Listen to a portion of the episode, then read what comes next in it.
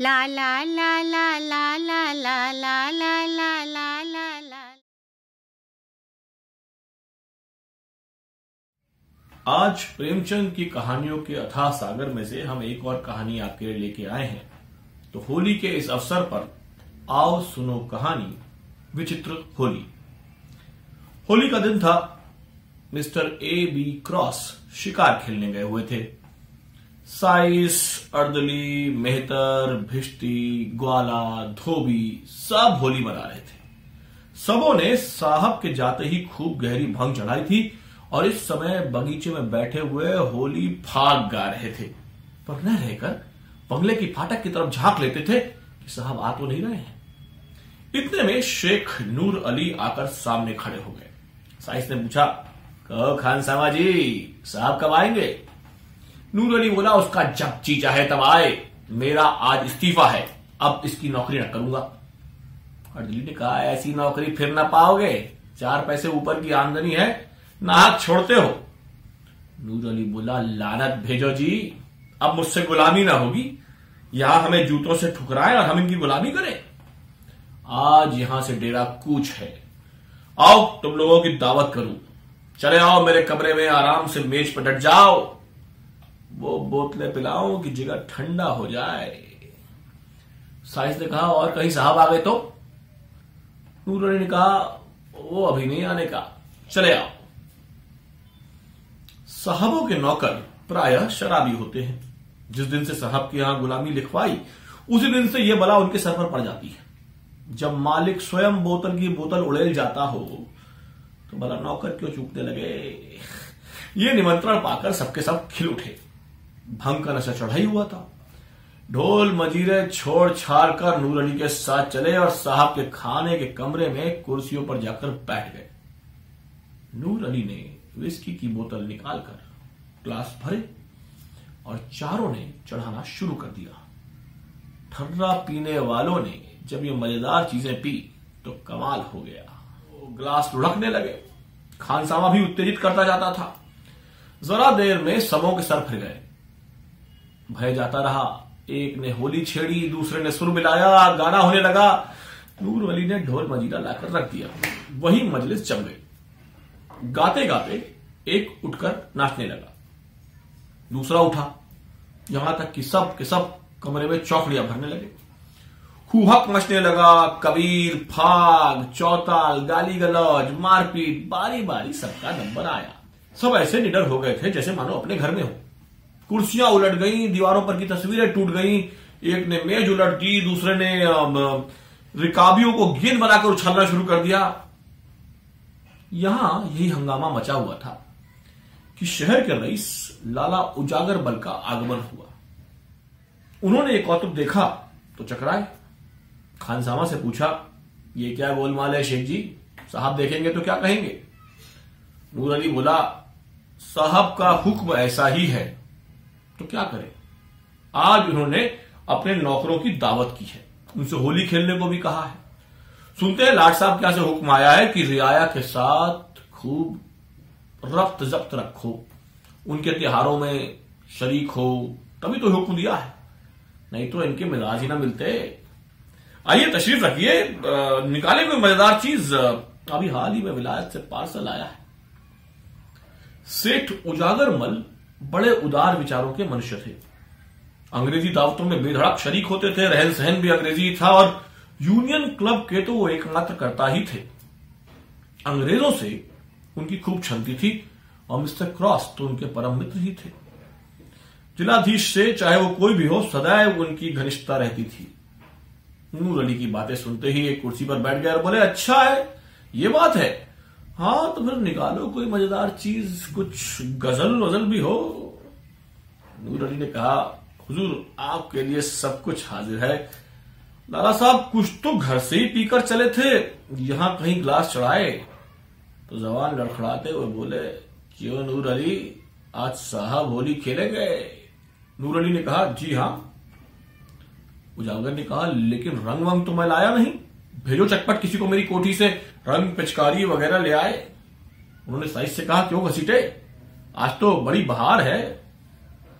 घसीटे ने कहा, बड़ी बहार है बहार है, होली है। उजागर ने गाते हुए कहना शुरू किया कि आज साहब के संग मेरी होली मचेगी, जज साहब के संग मेरी होली मचेगी, खूब पिचकारी चलाऊँगा। कसीटा बोला, खूब अबीर लगाऊँगा। ग्वाला बोला, खूब गुलाल उड़ाऊँगा। धोबी बोला, बोतल पे बोतल चढ़ाऊँगा। अर्दली बोला, खूब कबीरे सुनाऊँगा उजागर वापस आया, आज साहब के साथ मेरी होली मचेगी, आज साहब के साथ मेरी होली मचेगी।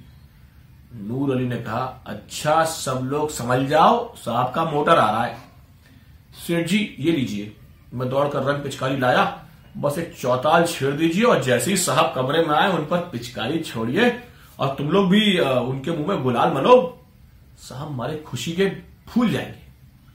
बोलो, मोटर आ गया हाथे में खुशियार मिस्टर क्रॉस, अपनी बंदूक हाथ में लिए मोटर से उतरे और लगे आदमियों को बुलाने पर वहाँ तो जोरों से चौताल हो रहा था। सुनता कौन है? चकराए, ये मामला क्या है? क्या सब मेरे बंगले में गा रहे हैं? क्रोध से भरे हुए बंगले में दाखिल हुए तो डाइनिंग रूम में से गाने की आवाज़ आ रही थी। अब क्या था? जामे से बाहर हुए चेहरा विकृत हो गया हंटर उतार लिया और डाइनिंग रूम की ओर बढ़े। लेकिन अभी तक एक ही कदम दरवाजे के बाहर ही था कि सेठ उजागर मल ने पिचकारी छोड़ी। सारे कपड़े तर हो गए। आँखों में भी रंग घुस गया। आँखें पोछ ही रहे थे साइज़ वाला सबके सब दौड़े और साहब को पकड़कर उनके मुँह पर रंग मलने लगे। धोबी ने तेल और काले का पाउडर लगा दिया। साहब के क्रोध की सीमा न रही। हंटर लेकर सबों को अंधाधुंध पीटने लगा। बेचारे सोचे हुए थे कि साहब खुश होकर इनाम देंगे। हंटर पड़े तो नशा हिरन हो गया। कोई इधर भागा, कोई उधर। सेठ उजागर मल ने ये रंग देखा तो ताड़ गए कि नूर अली ने झांसा दिया है। एक कोने में दबक रहे। जब कमरा नौकरों से खाली हो गया तो साहब उनकी ओर बढ़े। लाला साहब के होश उड़ गए। तेज़ी से कमरे से बाहर निकली और सिर पर पैर रखकर बेतहाशा भागी। साहब उनके पीछे भागे। सेठ जी की पिटन फाटक पर खड़ी थी। घोड़े ने धमधम खटपट सुनी तो चौंका। कनौतिया खड़ी की और फिटन ले भागा। विचित्र दृश्य था। आगे आगे फिटन उसके पीछे पीछे सिर उजागरमल उनके पीछे हंटरधारी में सर क्रॉस। तीनों बगटुट दौड़े चले जाते थे। सेठ जी एक बार ठोकर खाकर गिरे। पर साहब के पहुँचते पहुँचते संभल कर उठे और हाले के बाहर सड़क तक घुड़दौड़ रही। अंत में साहब रुक गए। मुँह में कालिख लगाए और आगे जाना हास्यजनक मालूम हुआ। यह विचार भी हुआ कि सेठ जी को काफ़ी सजा मिल चुकी है। अपने नौकरों की खबर लेना भी तो ज़रूरी था। लौट गए। उजागर मल के जान में जान आई। बैठकर हाफने लगे। घोड़ा भी ठिटक गया। कोचवान ने उतरकर उन्हें संभाला और गोद में उठाकर गाड़ी पर बैठा दिया। लाला उजागर मल शहर सहयोगी समाज के नेता थे। उन्हें अंग्रेज़ों की भावी शुभकामनाओं पर पूर्ण विश्वास था। अंग्रेज़ी राज्य की तामीली, माली और तरक्की के राग गाते रहते थे। अपनी बातचीत में सहयोगियों को खूब फटकारा करते थे। अंग्रेज़ों में इधर उनका आदर सम्मान विशेष रूप से होने लग गया था। कई बड़े बड़े ठेके जो पहले अंग्रेज़ ठेकेदारों को ही मिला करते थे, उन्हें दिए गए थे।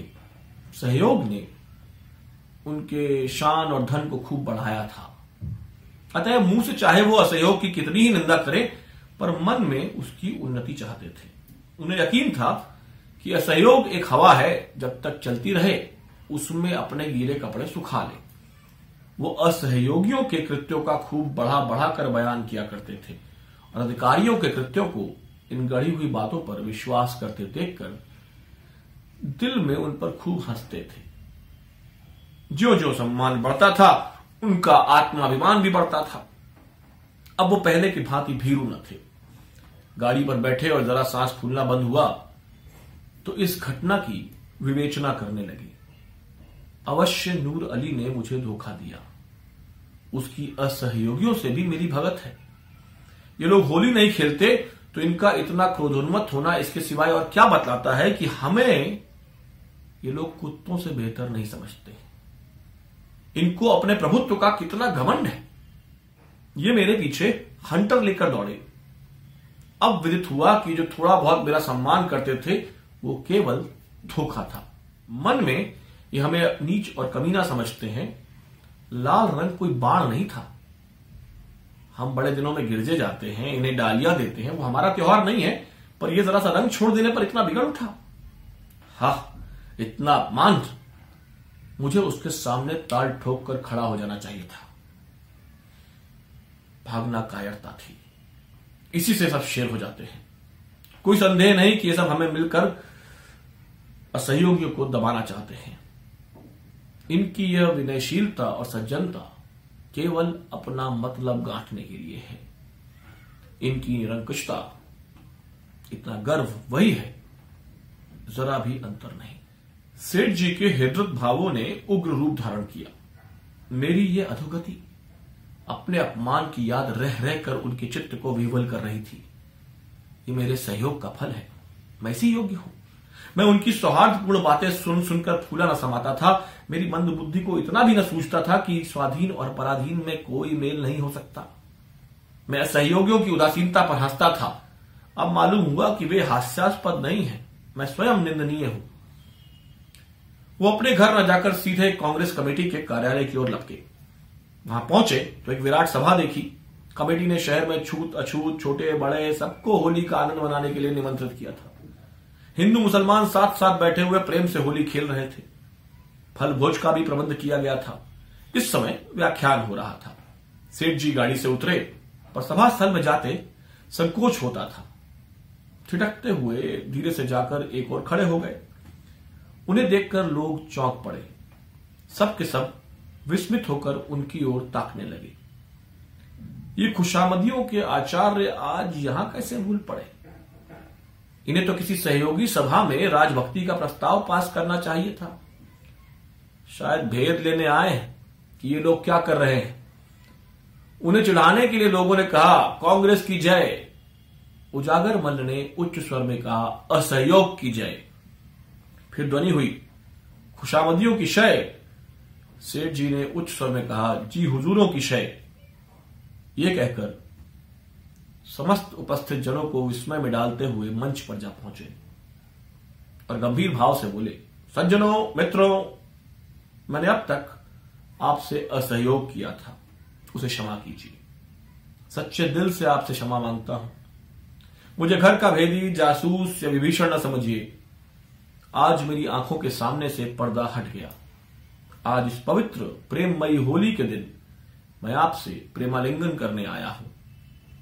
अपनी विशाल उदारता का उदाहरण दीजिए, आचरण कीजिए। आपसे द्रोह करने का आज मुझे दंड मिल गया। जिलाधीश ने आज मेरा घोर अपमान किया। मैं वहाँ से हंटरों की मार खाकर आपकी शरण में आया। मैं देश का द्रोही था, जाति का शत्रु था। मैंने अपने स्वार्थ के वश, अपने अविश्वास के वश देश का बड़ा अहित किया। खूब कांटे बोए। उसका स्मरण करके ऐसा जी चाहता है कि हृदय के टुकड़े टुकड़े कर दू। एक आवाज़, हाँ, अवश्य कर दीजिए। आपसे न बने तो मैं तैयार हूँ। प्रधान की आवाज़ आई, ये कटु वाक्यों का अवसर नहीं है। नहीं, आपको यह कष्ट उठाने की ज़रूरत नहीं। मैं स्वयं यह काम भली भांति कर सकता पर अभी मुझे बहुत कुछ प्रायश्चित करना है। जाने कितने पापों की पूर्ति करनी है। आशा करता हूँ कि जीवन के बचे हुए दिन इसी प्रायश्चित करने में, यही मुँह की कालिक धोने में काटू। आपसे केवल इतनी ही प्रार्थना है कि मुझे आत्म सुधार का अवसर दीजिए, मुझ पर विश्वास कीजिए और मुझे अपना दीन सेवक समझिए।